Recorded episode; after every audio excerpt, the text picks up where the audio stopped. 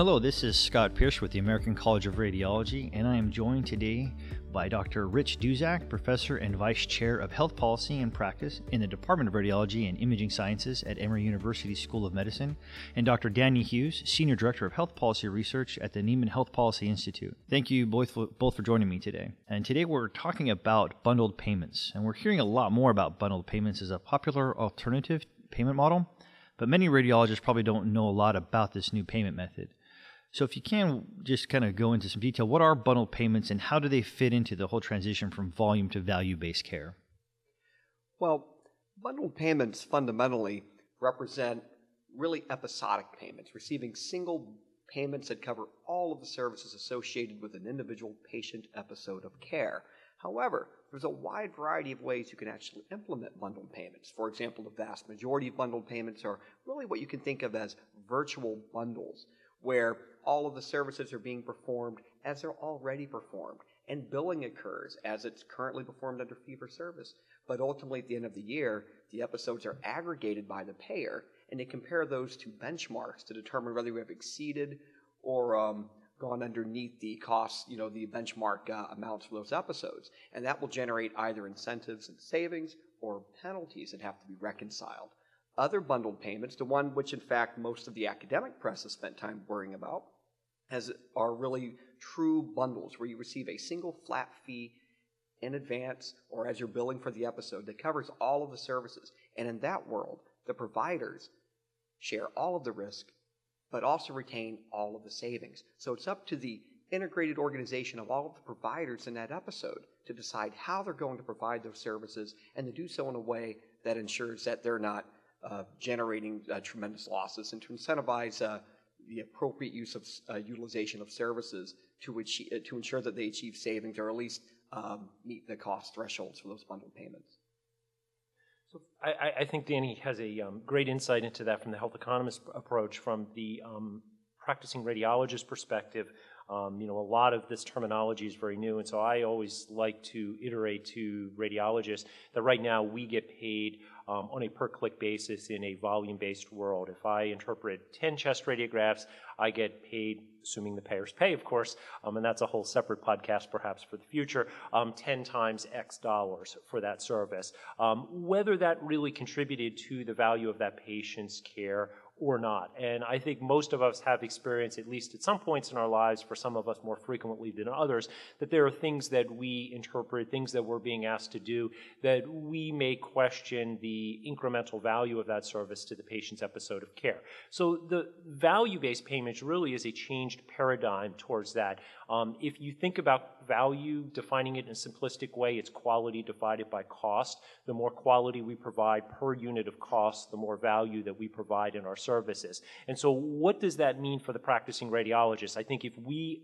effectively move into a robust value based world, and we are not there yet, but once we get to that point, there's going to be conversations about the appropriateness of individual services, which will allow us to be meaningful participants um, with uh, regard to providing the most value based care for our patients to our referring docs and to our health systems. And so, what bundle payments really are is a way of paying us in a manner that incentivizes that rather than paying us per click you know how many chest x-rays can i crank out today or during this patient's admission? You know how do i make during an inpatient episode for coronary artery bypass surgery for example the imaging to be used as most judiciously as possible and in a most impactful way as possible? So that means we're going to need good quality metrics but also good cost metrics. And then if we're successful in in in doing well under that model our practices will enjoy some of the um, additional additional dollars that come through with that. And if we're not successful, then we share in some of the financial penalties. Gotcha. So we know that bundle payments are one way physicians are going to be paid in the future. And you talked about this fact that it's going to incentivize a drive towards more value based care and what the episode of value that a radiologist brings within the patient's total care. So why should radiologists really care about bundle payments, or more appropriately, how are the bundle payments going to affect radiologists in the future specifically? So I, I think following up on my prior comments, I think this is going to require a change in the paradigm of how radiologists think about their role in the healthcare delivery system. I think right now um, and historically, a lot of our colleagues have viewed themselves as the um, recipients of a request to interpret an examination in a relatively passive way. You know, Dr. X has ordered this study. My job is to make sure it gets done and to issue a high quality and timely report moving forward. And again, that has worked under the incentives of fee for service, where we've been paid in a um, volume based world. In a value based world, again, we're going to need to be thinking about how we make our role as radiologists engaged in every step of the imaging value chain. So, how do we get more engaged at the time the patient is coming to the referring physician when that referring physician is making the decision about imaging. And so this really starts bringing in a lot of topics that are going on right now decision support tools that are out there. You know, we've got a quote decision support mechanism that a lot of um, radiology benefits managers have um, put forth, which means that the referring physician and the patient in an encounter together should be making a decision about proceeding with imaging. And then four days later, when it's really convenient, when the you know some 1-800 number nurse says yes or no, that's appropriate there. That really doesn't contribute to the value of that care. You know, in a decision support environment, for example that physician will be requesting the study at the time the patient's there. If the score is appropriate, that's great. If it's not, that's the opportunity for us as radiologists to get engaged in a telephone conversation, a video chat with the patient, ideally with the patient there, with the referring physician, and collectively make a decision. So am I, the technology is clearly not there to allow us to do that, but that's how we need to be thinking about moving ourselves forward under this, and it really is going to be a cultural paradigm shift that's going to take a long time. Um, but I think the people that will be successful under these new models are the ones who are starting to think about these things today. And if I could add to that, I think one important component is I mean, many radiologists right now say we are serving that role. We're working with our providers to try to ensure that we have the right image for the right patient at the right time. The American College of Radiology's Imaging 3.0 program initiative is dedicated to trying to reveal the role that radiologists can have working with providers. But at the same time, when you speak to many radiologists and practices, they'll say, we're trying our best to work with providers to ensure that we're having the right images, but sometimes they simply want the image they ordered. And that causes uh, considerable other uh, delays and other problems in terms of managing that relationship. Once you've got a bundled payment environment, all the providers are incentivized to ensure you have the most appropriate care as opposed to just running for a shotgun of tests potentially, um, or uh, potentially uh, running with a test where perhaps contrast versus non-contrast might be the appropriate way to go. But at the same time, instead of having the delays and frictions with trying to have the appropriate test, everyone's incentivized to ensure we have the appropriate test under bundle payments. So, in terms of that, what are some of the steps that radiologists can take to help influence the shape of what these payments models are, are going to be and the shape of the, the value paradigm that is going to be there? Because I know the radiologists want to be able to uh, and should be able to firmly plant the flag in the ground and say, this is the value that we bring and we want it to be appropriate and reflected within the, the bundle that part of the bundle that we're given. So, uh, what are some of the steps that, that radiologists can take now to prepare for that bundle, but also to influence uh, what that shape may take in the future?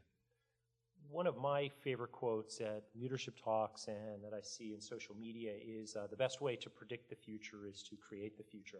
Um, and so I, I, think that this is this is daunting. Uh, we don't know where this is going, but I think that's also an amazing opportunity for radiologists who really want to be successful under these models.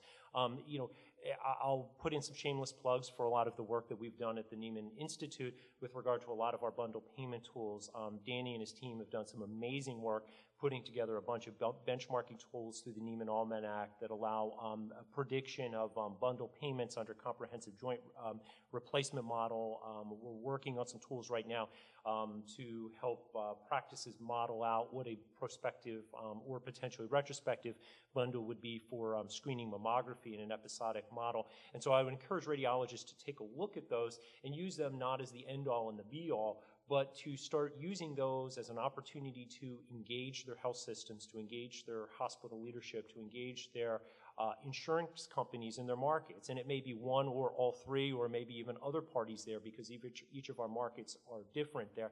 The key piece here, I think, to be successful, to be prepared under these models, is to really get a seat at the table now. You know, get on the bus before that bus pulls away from the station because once it gets moving in your community, you know, if you're in a market where there's three or four radiology practices and one group is taking charge, that group is going to have profound influence over how the radiology value-based bundles get carved out in your communities, uh, achieving your local standards. And the best way to do that is to figure out what works within your community. That works for all of us at the national level as well, because nobody has the right answer as to the perfect way to do this. And I think those of us who are thinking a lot about this are looking to our colleagues, we're sharing our experiences with other people, and you know, looking at a lot of different centers as test tubes of innovation here. Um, and so ultimately the specialty benefits um, by more people um, uh, participating in some pilot uh, uh, experiences as early and as frequently as possible. And again, at the same time, as Rich says, really fundamentally, knowledge is power in this case. You want to be proactive, be engaged, rather than be the practice that waits until the hospital approaches you and says, Would you like to participate in this bundle? Because again, for bundles such as the mandated CJR program, currently the hospital is the only person with risk on the table. So, of course, they're reaching out the practices to find ways to manage that risk. But what is the right way to engage? Take advantage of looking at data. Take advantage of uh, database tools that the Neiman Institute has produced, such as the uh, inpatient cost evaluation tool, which provides benchmark data, national benchmarks, not just of imaging cost, but Part A cost as well for the hospital, a total Part B for all the physicians in the episode. So you can be seen as the provider really providing value for what these benchmarks are for all of the components in the episodes and understand when it makes sense and exactly how it makes sense for you to participate. So I think that also brings up the question that uh, a lot of radiologists want to know is exactly when these bundle payment models are going to start taking effect. Is there any idea on that, or is it still kind of up in the air? Well, quite frankly, bundle payments are already in effect. If, if you're in one of the 67 markets where the uh, CJR, the Comprehensive Joint Replacement Program, is in place, it's mandatory. Everyone, every joint replacement occurring in those markets are already being uh, paid for under bundle payments. So the degree to which the radiology practice is directly participating in those bundled payments depends on whether they're just passively performing the fee for service and the hospital is managing the risk, or whether they're working closely with the hospital to determine how they can work to manage utilization, ensure appropriate high quality care, and actually participate in that bundled program. At the same time, um, CMS uh, uh, finally issued a directive to expand this to cardiac bundles in the next year. We'll have to see if that stands up after the new administration comes into place. But there's also a wide variety of other bundle uh, programs like the BPCI uh, program that uh, CMS uh, put forth that allowed providers to bundle up to 48 different DRGs, and there are many practices participating in those bundles as well. Now, when will this become a comprehensive mandatory program that spans a wide range of potential conditions, both uh, acute, post-acute, inpatient, outpatient, et cetera. Uh, we'll have to see how that evolves, but they're already in effect, and so many radiologists are already participating, whether they're aware or not. And, and, I'll reiterate that point. I frequently get questions from colleagues across the country, you know, when will bundle payments come and impact me? And I always stop and correct the question, saying you're asking the wrong question. When did bundle payments go into effect? At least with regard to the comprehensive joint replacement bundle, it was last year in 2016 that they went in, and a lot of radiologists are practicing in markets, 67 markets, as Danny indicated, across the country, um, where this is already in place. Um, is it impacting radiologist payments? And a lot of them know because, as he indicated, the hospitals are assuming the risk. But I look at this again as a huge opportunity for those radiologists who are in those markets to approach their hospital administrators. There's a lot of hospital administrators, you know, sort of the middle level management that oversee imaging services that don't even know that their hospital is impacted by these bundles. And so I think this is an opportunity to say, hey, I can't fix this whole bundle for you, but let's work together and look at the imaging utilization piece of that. And again, the tools under the ICE-T app on the Neiman Policy website, you can look up DRG 469, DRG 470, the two DRGs that are impacted, you know, immediately see where you stand with regard to national benchmarks and, you know, decide, you know, are we in a good place within our health system, in which case that's an opportunity now to toot your horn back to your health system to say, hey, we're appropriately using imaging, or do we have some work to do? And the time, of course, to um, do that, well, the best time would have been in the past, um, but the second best time is now once um, you are armed um, with that information. And this impacts a lot of radiologists. I mean, if you're in, you know, CMS, I think, was pretty uh, thoughtful thoughtful and targeted with regard to identifying those 67 markets. And again, I think this is probably going to apply to the heart and all the other bundles that Danny um, mentioned. But you know, if you're in Florida, there's seven different, I believe, um, population centers that, by quick sort of eyeball count of a population map, is probably 75% of all the radiologists in the state of Florida. Um, so there's a lot of people um, who are impacted, um, and you know, they can influence whether this works for them or against them if they get engaged now. So then, how can radiologists ensure that they are getting an appropriate share of the savings under these payment models? So I, think the key piece there is not to wait until two years down the road when your hospital finds out that it got penalized under a joint replacement bundle. Or again, I'm using that because that's the example that's getting the most attention, or any of the other bundles that Danny talked about. two years down the road when your hospital administration comes back to you and say, hey, we got dinged financially on these bundles because imaging is being used injudiciously within our market, that's not the time to you know really meaningfully impact things because you're in a defensive position at that point. I think that the the the time, of course, and again, I sound like a little bit of a broken record. The time is now. Again, look at those tools. You know, to figure out how do you get your appropriate share down the road is to figure out where you stand right now. I mean, you could wait and be passive, and then in two years find out, oh, gee, we really did poorly, and now my hospital administrators are breathing down your back. Or you can figure out right now, hey, I'm in a good position or not. And so I look at a lot of these things. I try, you know, when I talk to radiologists, you know, we've been very good in our careers about studying for the MCAT, studying for the boards, all those types of things. You know, no radiologist shows up in Louisville, Kentucky for his or her oral boards and says, oh, let me just find out how I'm going to do today. What he or she does is start boards review, you know, first day of the residency.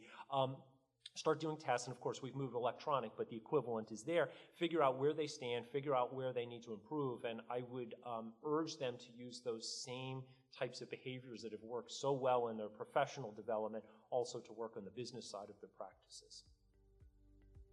Great. This has been an incredibly insightful discussion, and I know that a lot of questions that are out there about it. So, thank you very much both for joining us today and providing your insights. Appreciate it.